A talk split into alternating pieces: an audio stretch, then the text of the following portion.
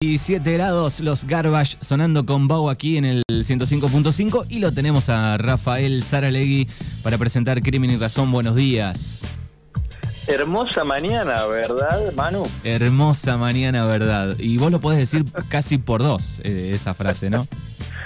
Es que acabo de ver el video de Franchella resignificando esa, ese saludo. ¿Te acordás que lo había hecho en su momento cuando Racing salió campeón? Eh, bueno, y lo hizo ahora, ya vestido ahora con, con, otra celeste y blanca con la camiseta de la selección. Qué bien, qué bien. Y vi también a, Lautaro Martínez haciéndolo eh, en, el, en la, cuando salieron de, de, Qatar, ¿no? O por lo menos cuando salieron de Roma, no sé dónde fue, pero en el avión, me parece. Exactamente, Manu, los, los chicos que salieron de la cantera de Racing, que también salieron campeones, ¿no? Como Rodrigo de Paul, eh, Lautaro y el huevo Acuña, que aunque surgió en Ferro, es casi como también un, un producto de Racing también, ¿no? Bueno, qué, alegría le agarra aquel de cada equipo, ¿no? Donde el jugador estuvo, pasó y, le dio al club y hoy este, triunfó con la selección, ¿no?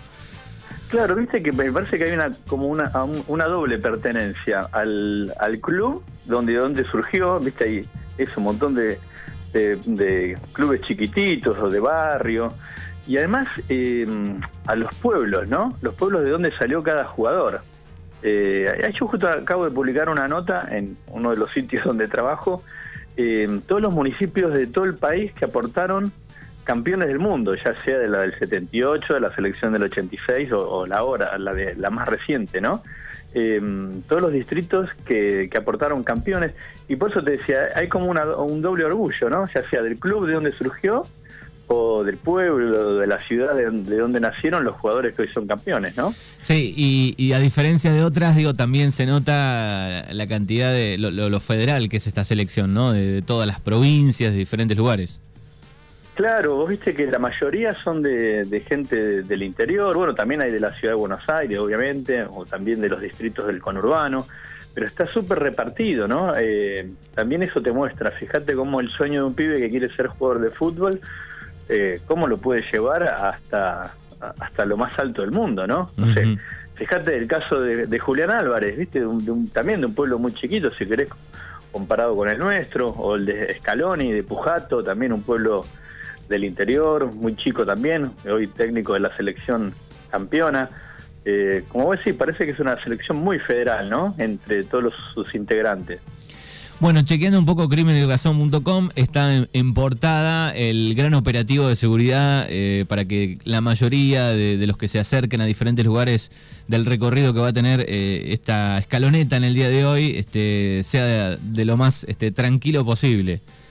Claro, mira, el, fútbol consiguió algo que por ahí eh, no ocurre habitualmente, ¿no? Que se sentaran en una mesa Aníbal Fernández, que es el ministro de Seguridad de la Nación, Sergio Berni, que es el ministro de Seguridad de la provincia de Buenos Aires, y Marcelo de Alessandro, que es el responsable de la seguridad en la ciudad de Buenos Aires. Bueno, los tres se reunieron ayer, casi llegada la tarde, la reunión terminó a las 8 o 9 de la noche, para diseñar un operativo de seguridad que tiene que ser muy extenso, eh, con, con la participación de muchos efectivos, justamente porque es multitudinario lo que va a pasar hoy, ¿no? Eh, recorremos que la selección llegó esta mañana, esta madrugada, y solo en el trayecto que va desde el aeropuerto hasta el predio de Seiza, que está ahí nomás, deben ser, no sé, tres kilómetros como, como, como mucho, eh, tardaron una hora y media. Así que ayer se diseñó un operativo para eh, que todos puedan ver a la selección. esa es la idea, ¿no? Que el, el ómnibus salga del predio de Seiza, está situado sobre la autopista Richeri, para que todo el mundo se ubique, es la que va al aeropuerto de Seiza desde la ciudad de Buenos Aires. Y ahí hago un recorrido para que la gente la pueda ver eh, y no se golpen todos en el centro de la ciudad, ¿no? Eh, bueno, y ahí, Manu, hay un, hay un tironeo. Eh, hay un tironeo porque se descartaba ayer que fueran a, a, la Casa Rosada. Ahora hay una información que a mí me llega de diversos lugares que dicen que finalmente irían los jugadores a la Casa Rosada eh, que saldrían al balcón para sacarse la clásica foto como fue la del 86, ¿te acordás? Cuando vinieron los campeones que salieron a, fueron a ver a Alfonsín y sacaron una foto en la Casa Rosada. al parecer harían lo mismo esta vez, pero sin la presencia de políticos, o sea, no saldría Alberto Fernández. Y ahí hay toda una disputa, ¿por qué, Manu? Eh, lo que se dice es que en su momento Alberto Fernández hizo desplazar a, al Chiqui Tapia, el titular de la AFA, que digámoslo, Tapia fue el, dirigente que respaldó a Scaloni cuando había operaciones de todos lados para voltearlo, inclusive por em, sectores del fútbol que querían, por ejemplo, que Gallardo agarrara la selección, ¿te acordás? Porque no se confiaba en Scaloni, porque era un técnico que no tenía mayores antecedentes en el como técnico, sí como jugador, no como técnico. Eh, recordemos que Scaloni era parte del cuerpo técnico de la selección en el, en el 2018, ¿no? Era integrante del cuerpo técnico de San Paoli, que, bueno, que tan mal no fue. Eh, y fue, digamos, Tapia el, el, quien, quien lo respaldó principalmente y quien lo designó. También cuando hay que decirlo, Manu, nadie quería agarrar la selección, ¿no? En ese momento, era una, papa, era una papa caliente en ese momento. Pero vos te acordás que, Manu, se hablaba de Simeone, se hablaba de que Simeone estaba siendo muy exitoso en España, de Gallardo, que ya tenía un ciclo con muchos títulos acá en la Argentina, eh, y nadie quería agarrar la selección, esa era la verdad de la historia, ¿no? y, los cuestionamientos desde los medios, desde los canales de televisión, es, muy interesante ver em, las búsquedas que se han hecho de archivo, cómo hoy los relatores o los periodistas de los paneles y canales de televisión se la pasan hablando loas de la selección, las cosas que habían dicho de esta selección, de Messi, de, de Scaloni, eh, digo, para eso sirven también los archivos, ¿no? Para recordar quiénes bancaron de verdad a la selección o al técnico y quiénes no. Sí, ayer, ayer vi un video que no lo podía creer, eh, de Niembro, por ejemplo, eh, pidiendo, pidiéndole a Messi, dice, ya te retiraste una vez de la selección, lo podrías pensar nuevamente, o sea, no se puede creer. Bueno, mirá, yo también vi hace poquito, esta semana, antes de la final del domingo, había uno del Pollo Viñolo, el relator de ESPN, periodista estrella, eh, cuando fue, y Ruggeri también, Ruggeri, el, comentarista, es campeón del 86, eh, cuando fue la mm, final de la Copa América, también está diciendo, bueno, hasta sería mejor perder, ¿no? Para que arranque otro proyecto. O sea, tirando al bombo a la selección cuando estábamos por jugar la final nada menos que contra Brasil, ¿no? Sí, sí. Eh, por eso también te muestra, bueno, los archivos, como los periodistas, y yo no, no soy para nada corporativo, eh, como los periodistas son muy veletas también, ¿no? Eh, en, un, en, un, momento dicen una cosa y después cambian de parecer eh, sí, el tema es el, comentario, digo, despectivo, mala leche, porque, digamos, el interrogante y la pregunta como periodista, sobre todo deportivo, se podía hacer en ese momento, bueno, eh, ¿qué va a pasar con Scaloni? ¿De dónde viene? ¿Qué, qué triunfos este, obtuvo antes? Se puede hacer un análisis, ¿no? De, de, quién llega. ¿Te acordás que en la primera conferencia de prensa, Manu, le piden a ver si tiene carnet de técnico? Claro, sí, sí. Y está, y está Scaloni explicando, no, el, el, curso lo hice en España con compañeros que, eh, otros jugadores que jugaron allá, es el mismo, el mismo carnet que te habilita para trabajar en todo el mundo, no era el carnet local, digamos, de los técnicos del AFA.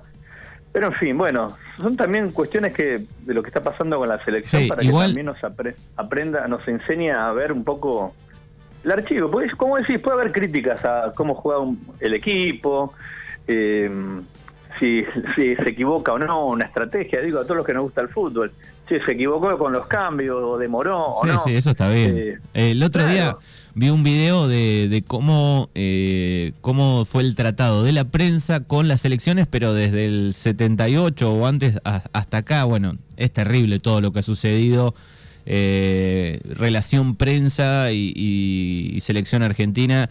Eh, me quedó fuerte esa conferencia que hicieron, creo que fue en el 90, donde bueno, periodistas habían dicho que habían estado con mujeres pagas, donde están todos sentados tipo en un aula eh, dando una conferencia de que no iban a hablar más. Después sucedió con parte de este grupo también que no quiso hablar, digo, este, es, terrible. Es verdad, la selección, eh, vos me acordar, la selección de, de Bilardo, la del 90, eh, tuvo una pésima relación con la prensa también. Porque la selección de Bilardo, tanto la del 86 como la del 90, llega al Mundial no en buenas condiciones, ¿viste? No, no, no se daba mucho por esas selecciones, a diferencia de la de ahora, que venía con 36 partidos invicta, que había clasificado sin ningún inconveniente, y, que venía jugando muy bien, ¿no? Y yo te digo la verdad, cada vez que abría un partido, le decía acá en casa a Yanni, a mi compañera, para que quiero ver la selección, que esto es un espectáculo, ¿viste? Era sentarse a disfrutar, a ver este equipo. Y, y que también fue lo que pasó en la Copa del Mundo. Más allá de los empates, ¿no? Es un equipo que te da gusto ver. A mí me hizo acordar mucho, eh, no sé si vos te acordarás, Manu, por tu o no, la selección del 2006, la de, la de Peckerman, es donde, en el, Mundial donde debuta Messi. Era una selección que daba placer verla, ¿viste? Era un era el fútbol más genuino de, la Argentina, digamos, el fútbol del toque, de las paredes, de la gambeta. Eh, esa selección también fue fenomenal, y, pero no pudo ganar tampoco, ¿no? También eso es a veces la injusticia de lo que es el fútbol, ¿no? Sí, sí, y de hecho la del 2014, digo, con Sabela también tenía... Eh, se sabía que jugaba, digo, eh, fue lindo, yo fue uno de los que este, lo viví y me emocioné muchísimo con, con Sabela. Era una selección también fenomenal y, le hizo partido a Alemania, que le había clavado siete a Brasil, al dueño de casa. Y vos decís, bueno, el candidato es Alemania, la del 2014, ¿no? Pero fue una selección que le hizo partido, que hasta la podría haber ganado esa final. Y bueno, el fútbol tiene eso, el domingo también, hasta podríamos haber perdido, mano. Eh, si no es la tajada del Dibu en ese último minuto, ese mano a mano con el delantero que la saca con el pie como si fuera un arquero de handball eh, nos podíamos haber quedado afuera.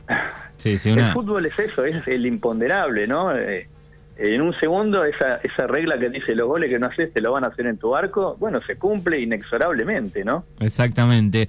Bueno, eh, hay otros temas que, que, tienen que ver con la Argentina, los pueden leer en crimenyrazón.com. Eh, hoy el día está para, para celebrar después de sufrir eh, tanto durante un mes casi, ¿no? Este, de, tanto altibajo, porque uno este, celebra el partido ganado, pero en algún momento se sufrió. Bueno, hoy es todo eh, festejo, ¿no? Sí, mano, fue. Yo em, también lo hablaba acá. Yo, como hincha de Racing, si querés, o todo lo que somos hincha de Racing, estamos acostumbrados a esto, ¿no? Que el, el festejo no es que viene, viste, tranquilo que te vas eh, relajando. No, sabemos, hincha de eso, Manu, esta selección tardó 36 años en volver a obtener el título. Yo como hincha de Racing tuve que esperar 35 años. fíjate los paralelismos, ¿no? Para volver a salir campeones. O sea, todos los que son, defendemos la celeste y blanca en el club o en la nación, eh, bueno, estamos acostumbrados a sufrir antes de celebrar. Y fue lo que pasó con esta selección. Exactamente. Exactamente. Bueno, Rafa, te mandamos un, abrazo enorme y nos vamos a encontrar la, semana que viene. Bueno, y a celebrar, ¿no? A pasarla bien y a no amargarse y a disfrutar el, día y, que eso, los festejos son, son para todos, ¿no? Sí, eh, los indignados lamentablemente se lo pierden. Claro, no, no, no, hay motivos para indignarse. Eh, nada, es un feriado, pero hay mucha gente que igual va a seguir trabajando. Es más que nada para, para que la gente pueda trabajar. Los que quieren, los, eh, los que viven en el conurbano, la ciudad de Buenos Aires, que quieren ver la selección, bueno, que no les pongan una falta en el trabajo porque van a salir a, ver a, la selección. La verdad es algo que pasa cada 36 años, ¿no? No es que pasa todos los años. Es así. Rafa, abrazo enorme. Bueno, un abrazo grande, Manu.